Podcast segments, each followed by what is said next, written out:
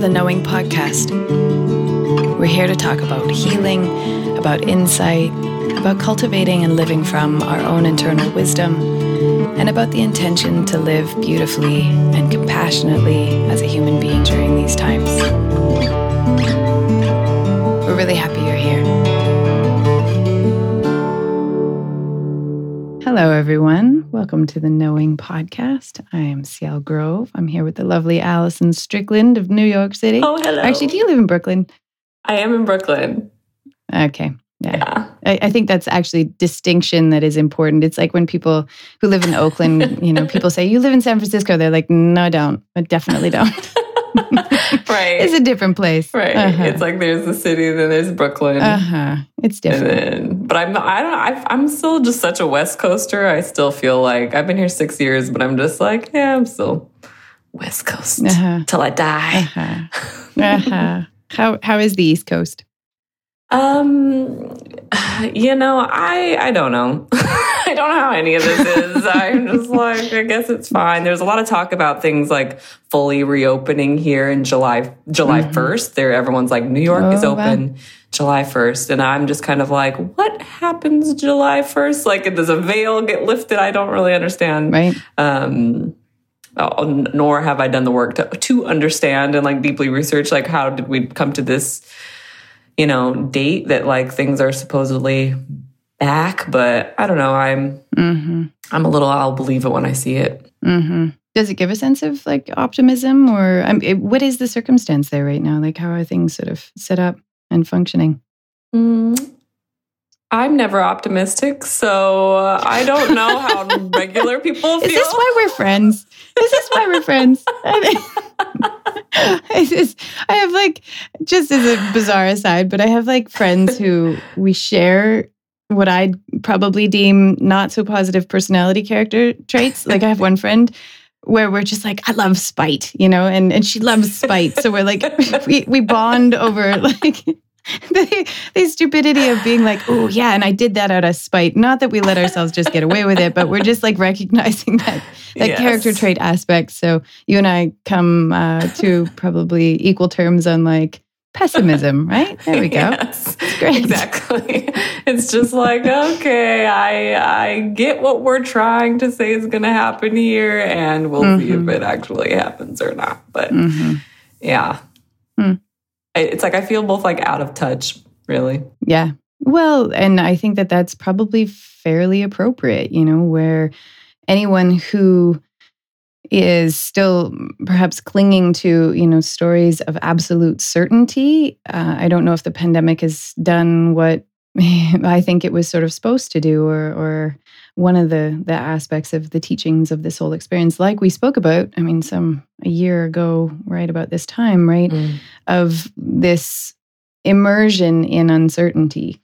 And what do we do with uncertainty and how do we cling to something, some certain story, you know, and and can we see it when we're doing it? Can we call ourselves to task and uh, responding Mhm. differently? And, you know, it's, I think there's still a lot of, no, I know the absolute truth and the, this is the absolute truth. And, and Mhm. this is a very ambiguous circumstance with a lot of gray zones. I mean, it is one big gray zone, you know, and Mhm. and we can see those kind of experiences as ultimately destructive and annihilating, uh, and they are. But perhaps it's an opportunity to annihilate the part of us that is actually holding us hostage, you know, in, Mhm. instead of the part that we, you know, that can actually grant us a sense of freedom, right? So I think it's Mhm. good. Optimism's good. I think, you know, as we've talked about, hope's overrated. So it's more about how do we meet this present moment, right? Is like, what's Right. happening today and can I deal with this? And the answer is generally yes. It's it's just really hard to be like um constantly unsure and I think that it's like, you know, talking Mhm. about like this opportunity that we have all had collectively to come to this situation and be like, okay, there is no such thing as certainty, but it's Mhm. like that delusion feels so much better than just living in uncertainty. completely absolutely but if if we if we subscribe to the delusion so intensely that we never face these existential questions The mm-hmm. paradox and the, the, the the reality is is that we can never be happy.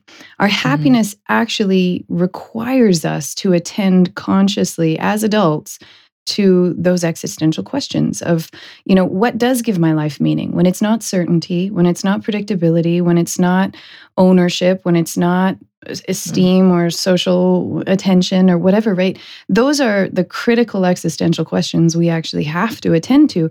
But i mean as we talked about on the last episode the culture that we are immersed in right now is built upon trying to figure out how to not have to answer those questions right? How mm-hmm. to avoid those uncertainties. And so we we try to dominate we try to control we try to manage our our self-image our you know whatever. We are it, it, totally consumed by those egoic procedures and and ways of being in the world.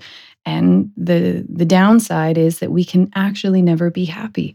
Happiness requires us to look at well what are the the flimsy ways that i build happiness? And can i stop relying upon those illusionary illusion how do you say that elusive Illusory? elusive structures illusory god I, I need Brent. He always checks my my English. He's like, like, see, oh, that's not a that's not a word.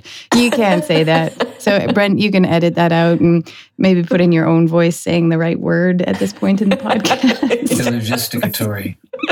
anyway, yes. And it, it, I mean, if we, as you said though, if we don't have to do this work, we sure as hell don't want to, right?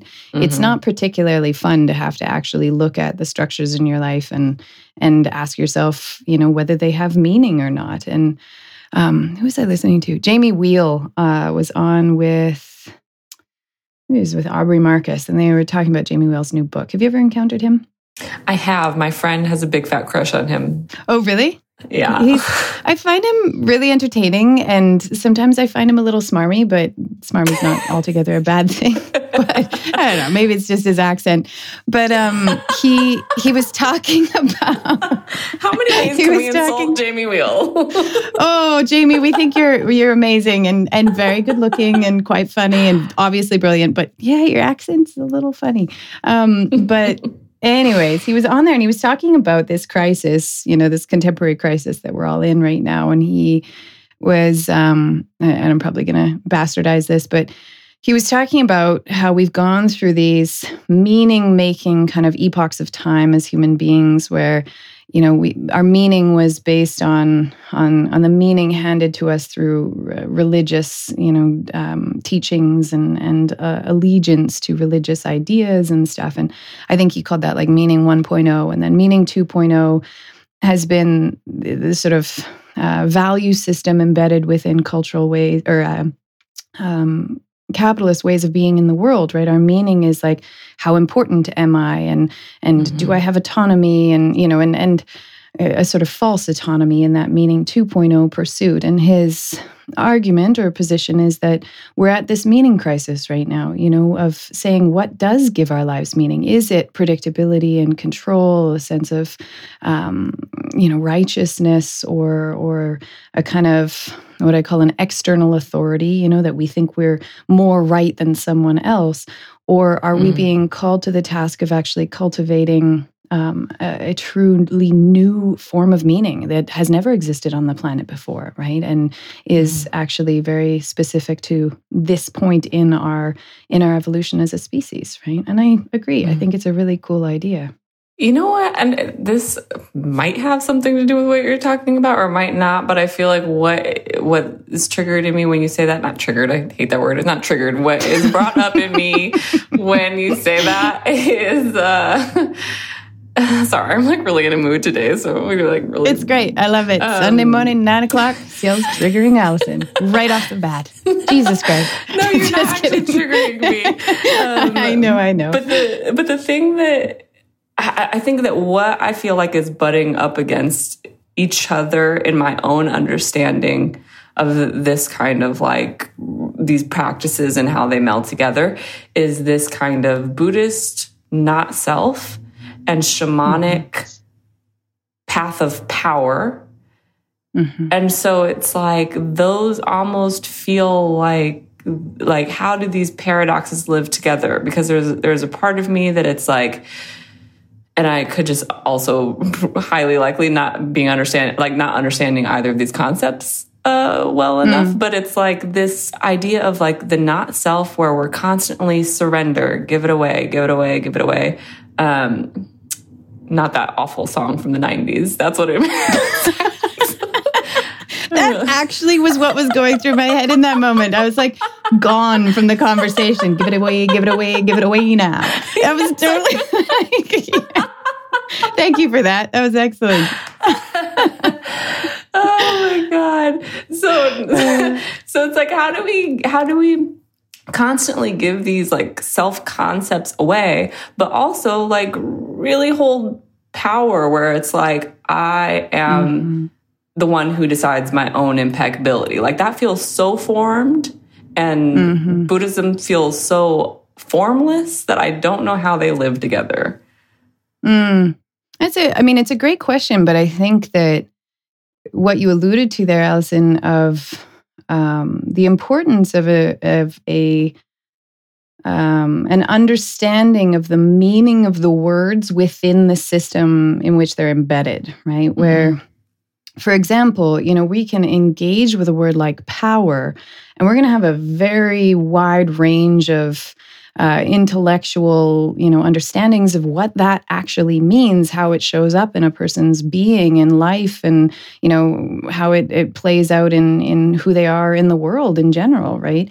Whereas, you know, we take power from within the motif of, of capitalism or contemporary culture and we with probably without even realizing it we're thinking of power over we're thinking mm-hmm. of you know control we're thinking of dominance and i mean we actually have to admit that to ourselves that the the actual word itself carries a subconscious embedded meaning that we have to investigate right mm. within shamanic practice um, which i mean buddhism was initially emerged from the Bon tradition, and it was right. a shamanic practice. It, it, they they do function beautifully together. They're both animist in the sense that you know there's this awareness that all things um, are imbued with with spirit, with energy. Right? There's a they are very holistic, very um, I mean transcendent seeking uh, uh, thought systems. But there mm-hmm. are some differences for sure.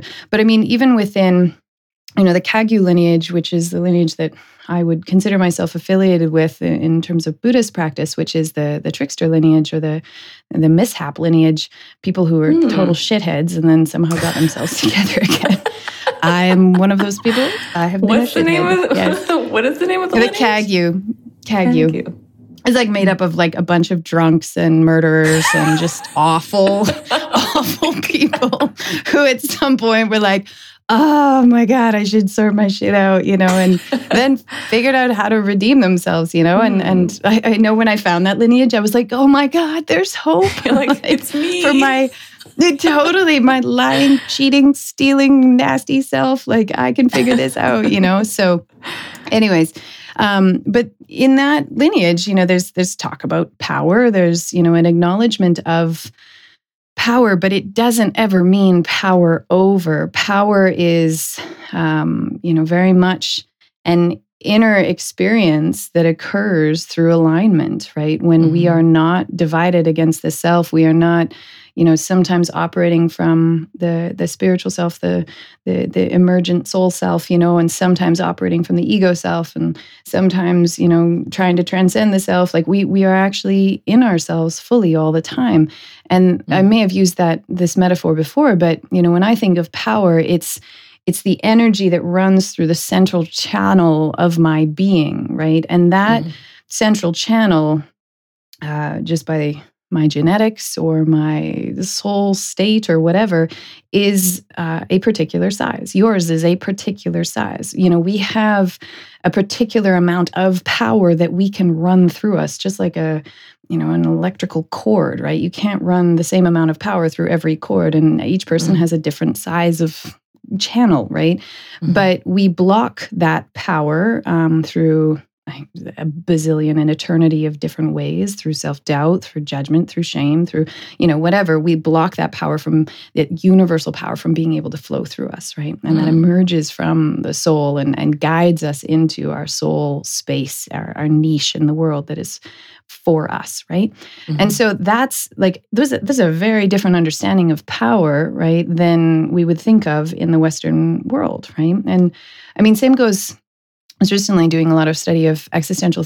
um, therapy and, and psycholo- psychology and talking about, you know, the term freedom in existential thought. When you think of freedom, you know, in, in terms of contemporary experience, what do you think of? What is freedom? To me? Mm-hmm. Hmm.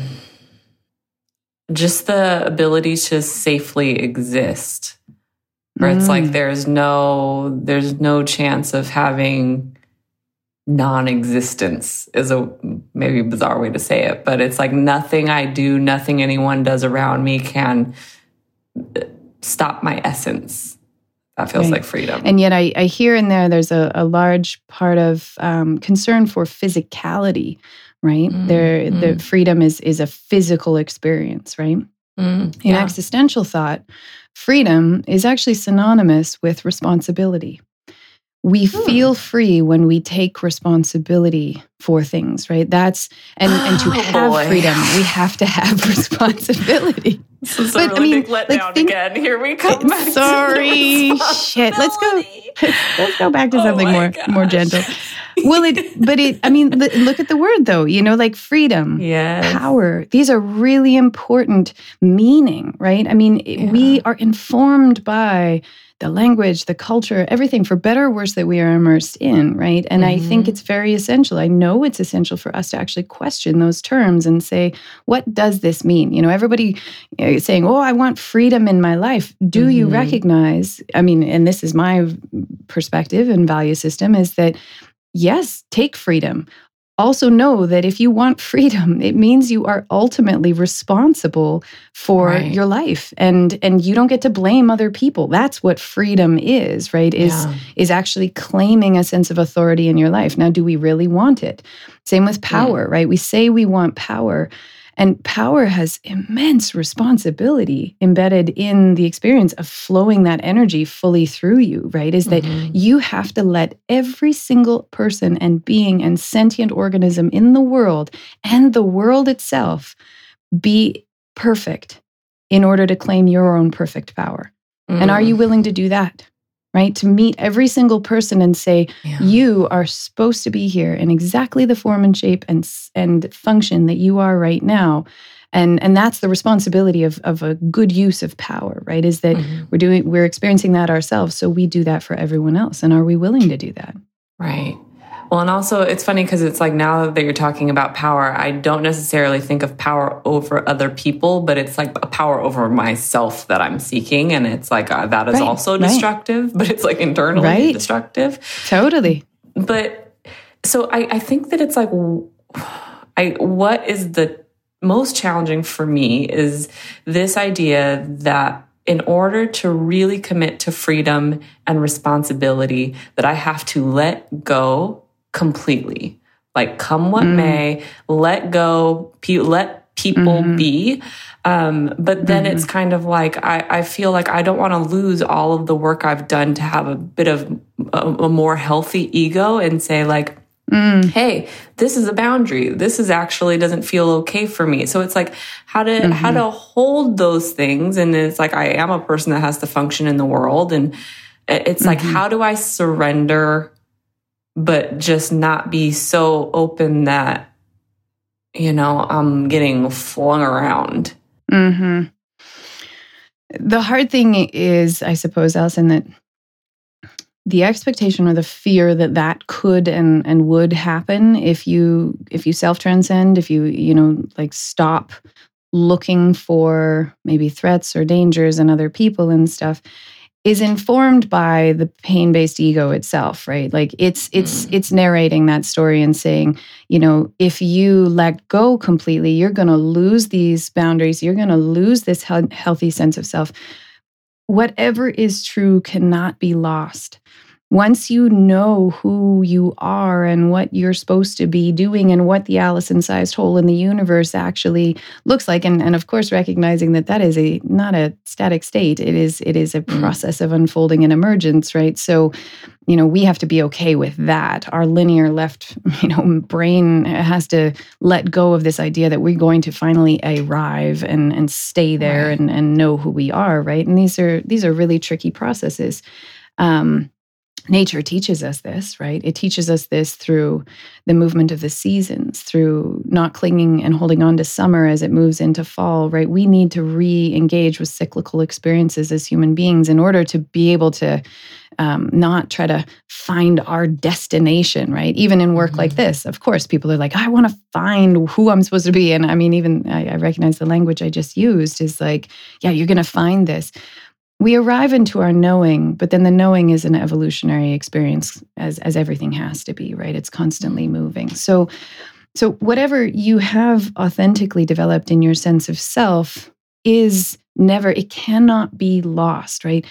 I, I don't know if I've used this analogy before, but as a biologist, I, I think it makes sense to me. I hope it'll make sense to everybody else, is that, you know, a healthy cell has what's called a semi permeable membrane around it. Okay. And that mm-hmm. membrane selects what it lets in and it carefully and, and very efficiently releases toxins, waste, things that are not supposed to be left in the cell, right? And it's in this constant communication with its environment. That's a happy, healthy cell is things are coming in, things are going out, processes within the cell are working. The cell's like, I know my shit. I'm supposed to be doing this. I'm like working away and I'm, I'm good, right? Mm-hmm. But it doesn't it doesn't worry about um, how do I describe this? You know, whether it's it's inhabiting the right place for itself as a cell, it's just worried about doing its own inner processes and functioning really well, right? Um, and then it's it's got this selectively permeable membrane around it, which I would say is analogous to our healthy ego self, right? Mm. Um, that lets things in and, and lets things out. And so there's two things in there that we we need to attend to, I think, on our spiritual and healing journey is looking at our membrane, right? And as you talked about, that's our boundaries, right? Is is figuring out what do I let in, what do I let out, right? What mm-hmm. um it, do I say no, that doesn't come into my space? And of course, we're always going to say that. A cell, a healthy organism has to have that ability to be like, no, you know, get out of here. And also, here I need to release these things, right? But um, a healthy boundary on a cell or a person, you know, it does not look like a cement wall because then the cell can't let anything out, you know, and it's not in any sort of form of exchange with its environment, which has to occur for an, organiz- or an organism to be healthy, right? Mm-hmm. The paradox, and to go back to your original question of transcendence and dissolving the self, is that when we truly have our knowing, and we we've you know come into a healthy non-shame based relationship with the self we know that we are everything. And i don't mean it in that spiritual bypassing we are all one but like mm-hmm. that you are occupying a space in the system that was meant for you. And so you don't have to defend it. You don't have to worry about somebody taking it away from you. You don't have to you know, fear it leaving you at some point. Like there is this sense of like, oh, now you're you're inhabiting this space. And then your boundaries can become fluid and and functional with the outside world. And, you know, this is the part that is is um similar in both systems, is that you you experience this sense of freedom because you realize that in not needing to defend yourself anymore, you can give yourself entirely to trying to help everything around you as you, right? And that Oof. is true in shamanic practice too, right? It's it's it is true in both systems that the, the greatest paradox is we come into knowing ourselves so we can forget ourselves. And it's that's freedom right? Because mm-hmm. and and freedom uh, you know using the existential sort of term in that our responsibility becomes showing up impeccably with compassion and and as much attention and mindfulness and and and patience and everything else you know and responsibility in our lives as possible right? Does that all make mm-hmm. sense? I know that was pretty long-winded Oh no, it, it does make sense, and that does really it, it's really helpful. I think that it's like again, putting it into practice that it's like Mm-hmm. um, really having the discernment to know when you're approached with situations that it's like, okay, this is uncomfortable, Mm-hmm. but I, it, it can come in and this is uncomfortable and this is no, it's going to stay out. And I think that it's like, Mm-hmm. All the it's it's it's challenging to not let all of the discomfort be a no hell no this is not coming in so Totally. it's Totally. it's it's an interesting one Yeah, and, and in order to not go into that state of like, hell no, I'm barricading myself in my, you know, stone castle here and keeping all that shit out, is we have to spend enough time in our inner space as a cell to go, what am I holding in here that I'm not letting go? Right. And these are f- everything from unresolved traumas, you know, that that haven't finished, they have not reached completion, right? And and they are still being held within the cell literally, you know, creating a toxic internal environment for us, right? These can be um, our relationship with, you know, these these just excruciating human experiences that nobody taught us how to do well, right? Fear, anger, guilt, shame, you know, these things that that we don't know how to navigate, so we keep them locked inside of us, right? And the Mhm. cell is going, whoa, we don't know how to let these go, so hold them on or hold on to them. And maybe by pushing them down, we'll somehow not be able to not have to deal with them, right? We have to deal with that. I mean, the encouragement, if you look at every every traditional practice system, is not to look outside of yourself, but to look Mhm. within and go, what is my relationship with my human experience, right? And to do this with as much curiosity and and lightness you know the that's the difficulty is that we want to take it seriously and sometimes we do really need to but i mean Mhm. I suppose as a sort of trickster oriented energy, like I definitely like, I, I encourage clients that I work with to find some levity and humor around those, those intensities and, and recognize that this is part of being human, right? But we do Mhm. need to look within ourselves and, and release some stuff so that part of those walls can come down because the wall we say that we're protecting from something outside of us, but what we're actually doing is stopping something outside of us from poking our wounds inside of us, right? So, what makes more sense is trying to stop the world from doing shitty things or to try to release the pain inside of you that is actually getting poked by the world.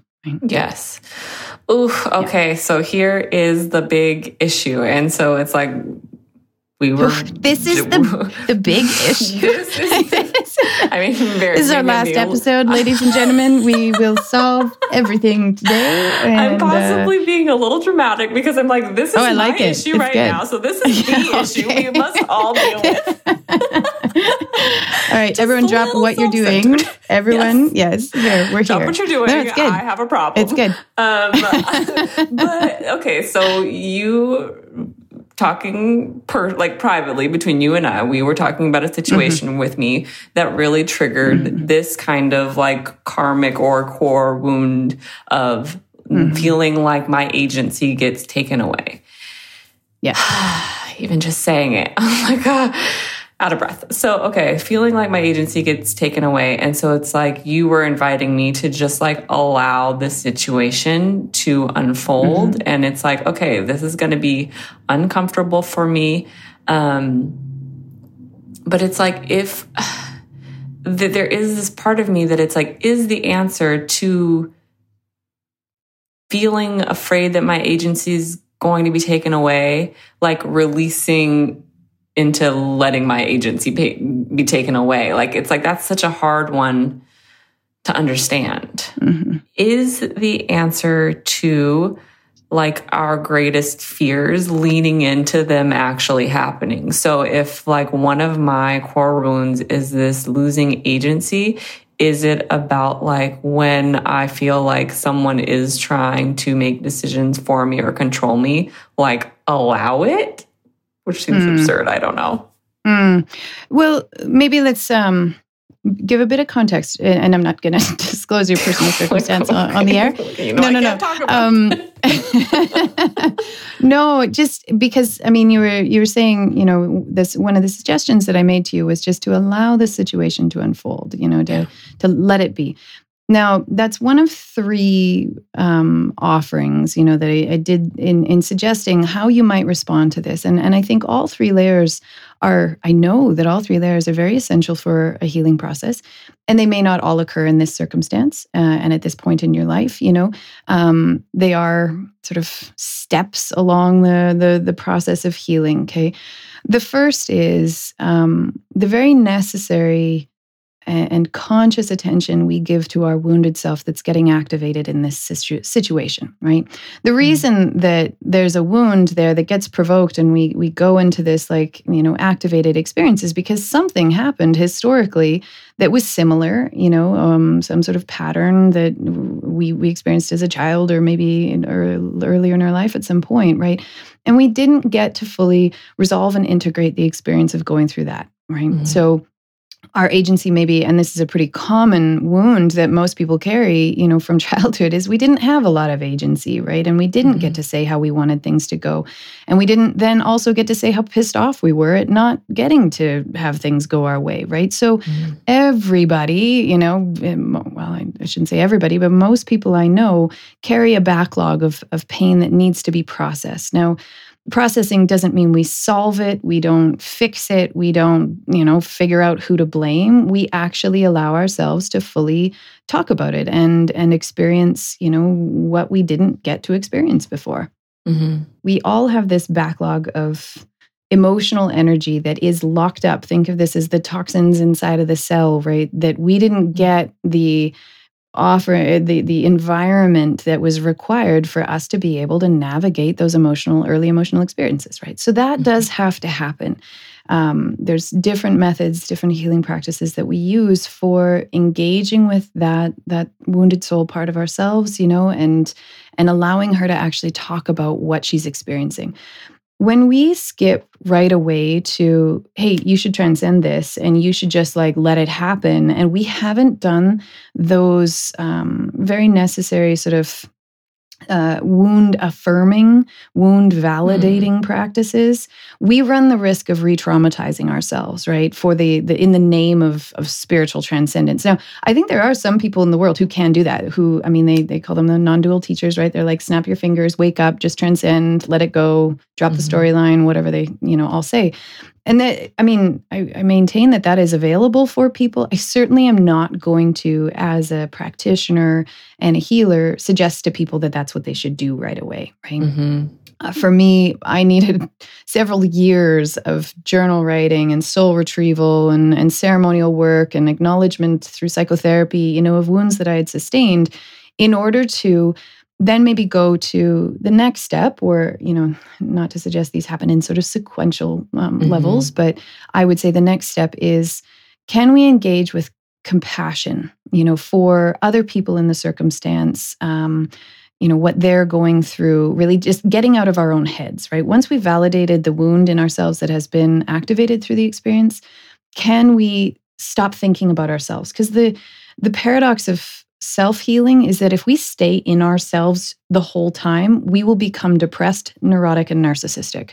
And yes. I think that happens often in healing is that we become so mm-hmm. obsessed with like my shit, my wounds, my process, my whatever that we yeah. will end up in spiritual materialism, you know, and we don't even realize it that like, holy shit, we're so entrenched in the ego that we've told ourselves we're egoless, right? Yes. So at some point in the process, we really have to say, this is maybe not about me start thinking about someone else. Be socially oriented you know is what what are the other pain or the people in this circumstance experiencing? And what what pain do they have that i can try to seek to understand or work on blessing or you know tonglen gratitude whatever you know tools we can apply at that moment right? Mm-hmm. so and again you can you know jump between these stages and and, and sort of experiences what you reference you know is is what i'd call the the true self-transcendence process right of like stop defending your sacred wounds and these wounds are are these these things that we we hold close to us right of like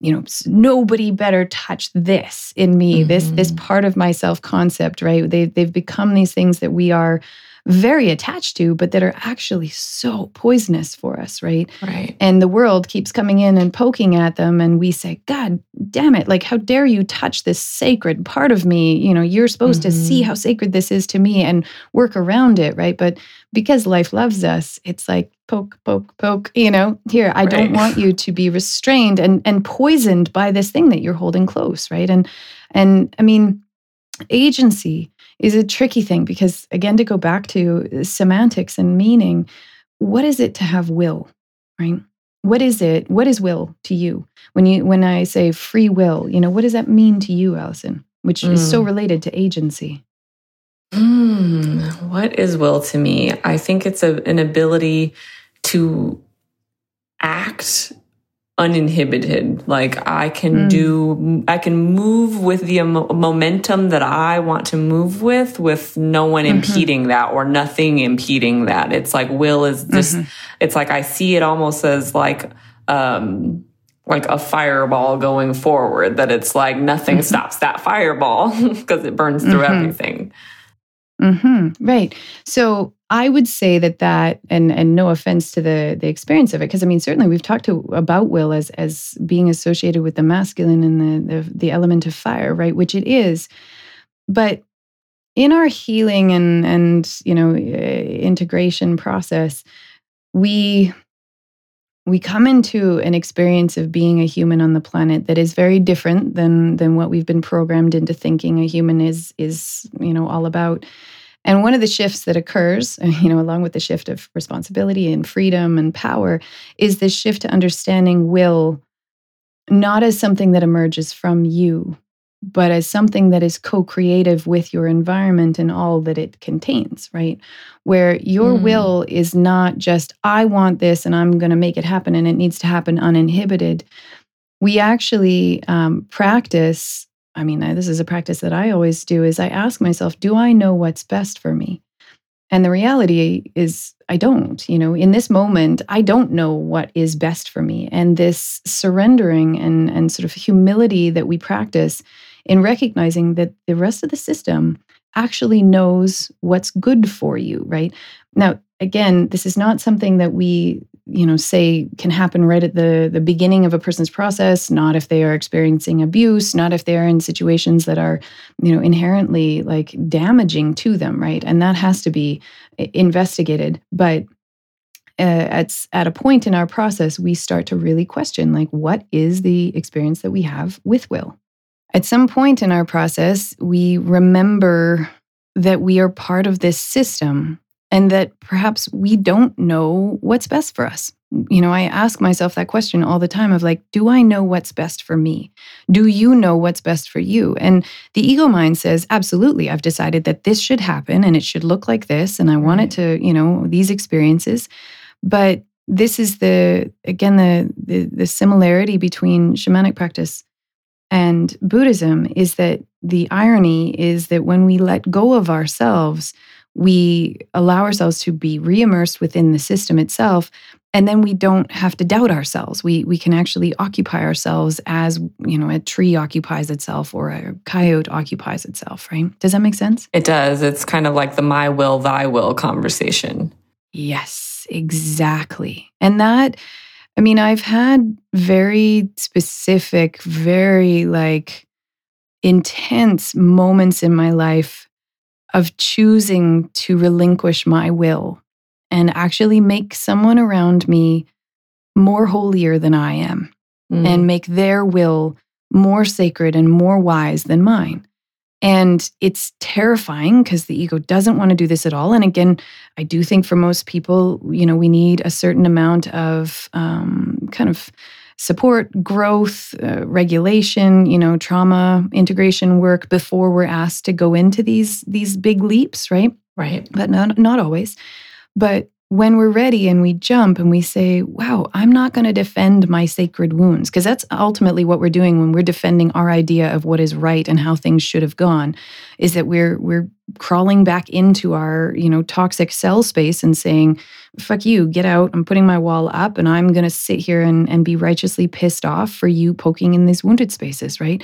But sometimes if we have the the wherewithal and the awareness to do so. And we leap into saying, this person's will is just as valid as mine might be. And maybe, you know, I'll just let them, uh, you know, do what they think is right. Now, again, as a obvious, you know, contextual uh, attendance that like this is not about abuse or neglect right. or you know just allowing people to do awful things to us by any means this is later stage you know sort of process experience but when we let go you will feel an astounding liberation within the self because that will force those sacred wounds that we're holding so tight um, out and we can release them right? And and then we're no longer burdened by them and then the world is no longer poking them every time we turn around. Yes. Right? Yes it, i i hear that and it's like um just a little bit of fear keeps com- like creeps in, in in a sense where it's like okay so if to just take one um, and the one that, that applies to me, coincidentally, um, good, good. it's like if if pride is one of these things that I'm holding safe, that it's like you know I just want right. some dignity, and I think that yeah. we're we're all like all human beings should be left with some amount of dignity that it's like um, when other people are kind of like moving you around even if it's not a, a, intentional it feels like it's mm-hmm. taking dignity away of like I'm a person who has feelings and, and I, and thoughts and my own ideas and, and I should be, those should be considered. And so it's like that right. same thing of like loss of agency when we're children. It's like, you know, sure, there probably was lots of times where my feelings weren't considered. And also, again, did I know what was best for me? Probably not. Mm-hmm. Um, so no, it's totally. It's, it's like how how to at this stage, if it's not abuse and all the things you mentioned, that it's mm-hmm. like, how do you let that like dignity be poked? And also understanding, you know, that you teach people how to treat you. And so it's like, mm-hmm. I just, where am I going with this? I don't know, but no, no, I think it's, and I love, I mean, to go back to again, definitions and, and the language that we use and, and choose, Allison, is that what is dignity? How do you define dignity? Mm. Um, it, it's a respect. It's it's um I'm seeing a theme here where it's like this like eh, I want this impermeable fortress. That's all I want is right, right. Can someone just please? Fortress. Yes, exactly. Acknowledge my castle and leave me the fuck alone, people. exactly. You don't move the castle, yes. okay? Totally, totally. So you, this is from shamanic practice. I would assume probably somewhere in the teachings in Buddhism too, there's an acknowledgement of of dignity as not being an external experience. And I mean, I think we alluded to this in a previous episode where we were talking about really growing up, right? Is that the conditions for our sense of self and you know the expectations on how the world should treat us and and what we want to happen in our lives um, can and must change from childhood to adulthood right? Mm-hmm. In order for us to truly step into our our knowing and our experience our full actualized experience as a human being is that we can't use the same set of expectations that applied in childhood when we are an adult and in childhood our brains and our, our entire you know biosocial system is oriented towards and programmed for um, social acceptance and belonging and you know uh, understanding our identity as a construct that is shared you know between ourselves and the rest of society right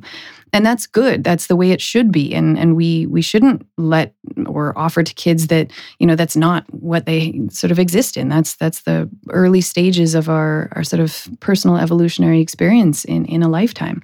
Now in adulthood though the authority must move inwards where we start to write the story of I mean, again, to go to all these words, what does freedom mean? Mm-hmm. Is it freedom from other people? Well, good luck with that because people are always going to judge you. They're right. always going to try to, you know, take something from you, whatever. So you can see hopefully where you know if we apply the same system of logic and expectations from childhood and adulthood we're going to be perpetually disappointed pissed off and and probably pretty righteous about you know every, the world wronging us right? Mm-hmm. now if we decide that freedom is responsibility the the locus moves inwards into our own authority and we say well then uh, how am i showing up? Right? This is growing up in our lives is saying how am i doing this? Dignity to me is not something that the rest of the world owes me, you know, because people mm. are going to treat me the way they treat themselves. I don't have to take it personally, quite honestly. And people treat themselves like shit. And they right. they often will be, I don't know, shitty to me. I don't I don't actually have to take that as as an, a reflection of my basic worth, right? As a child, I didn't have the option. I didn't even have the neurological structures in place to not do that. Now I do though, and I recognize that that's my task, right? Is to say my dignity is am I showing up in a way that I I approve of, right? And that's mm-hmm. that's my job. Does that make sense? It really does. And and so it's kind of like is the experience of knowing or an experience of knowing um really where it's like it, it is all no one gets to decide good or bad even though you know yes. not those words but you know what i'm saying it's like I, I, get to decide who i am and what tenets i live my life yes. by and it nothing is external like that's kind of what it sounds like you're saying nothing is external it, it is so bizarre though Allison because again to go to uh, I mean, I guess I interact with this on like a really biological level where, you know, when we are in ourselves and thinking about us and whether the world loves us and whether we have worth and everything else you know this this part of the brain the default mode network is constantly activated. And this is a similar you know pattern of, of activity in the brain that happens when someone's depressed right? They're just completely self-absorbed. Now we do need to go into the self attend to the wounds of the self learn about the self you know and it's it's this uh, razor's edge you know of of always as i mentioned before moving towards more socially oriented practices of compassion and, and service and stuff so that we don't fall into the abyss of our own you know navel gazing but mm. we we have to get to know ourselves um, yes in order to come into this experience of of knowing that then you know we can go into self transcendence and and be in in service to the rest of the world. And there is there is still relational aspects to that. You know we don't just say well i I acted in the way that I I think is right and you know and and I'm good with that. I mean if your partner's standing there going you're an asshole, you probably do need to still say, "Oh, okay, there's a relational part of of my existence, right? That isn't just 100% internal." Because again, the trickiness of of knowing and coming into knowing is that it is a an arrival and then it's a continued process, right? We are never mm. fully done as human beings. Uh, you know, this is maybe the burden that we are tasked with. We get this beautiful gift of consciousness and self awareness. And we have to learn how to use it well over a lifetime, right? And it's it's a continuous process of of checking, you know, and taking in feedback from the world and going, am I being an asshole? You know, do I need to check myself, right? But what doesn't waver is the knowing is this feeling that you are absolutely perfect in all of your flaws and all of your goofiness and, and neurosis and everything else that is contained within a person there is a perfection. Like there's there we don't go against ourselves. We have annihilated and released original sin and this this core shame of our ourselves right? And that that is gone forever. It doesn't come back. Once once you've done that work it is gone gone gone. Mm. do you sometimes still go oh, fact i probably was being a jerk in that situation and and then make amends for it? Absolutely. We still have to be relational. We are not an ivory tower who just gets to say you know what? I've got my impeccability and you don't like it? Like well, fuck you you right. know, that doesn't happen. So right. does that make sense? It does.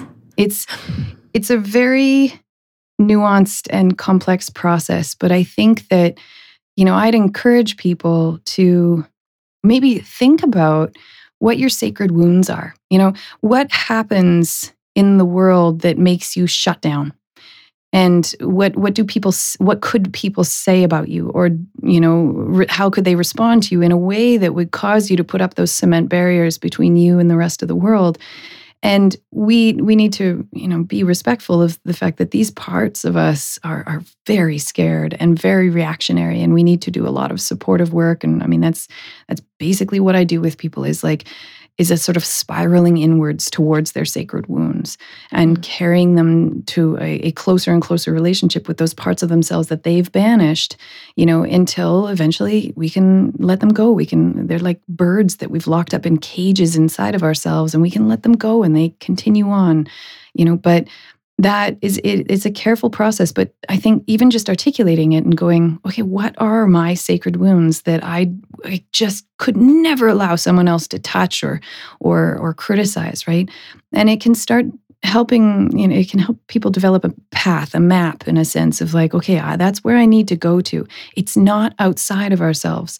It has to be within um, and then, you know, we find the practices generally, or the practice arrive for us when we are ready to actually explore those those parts of ourselves, right? Mm. Yes.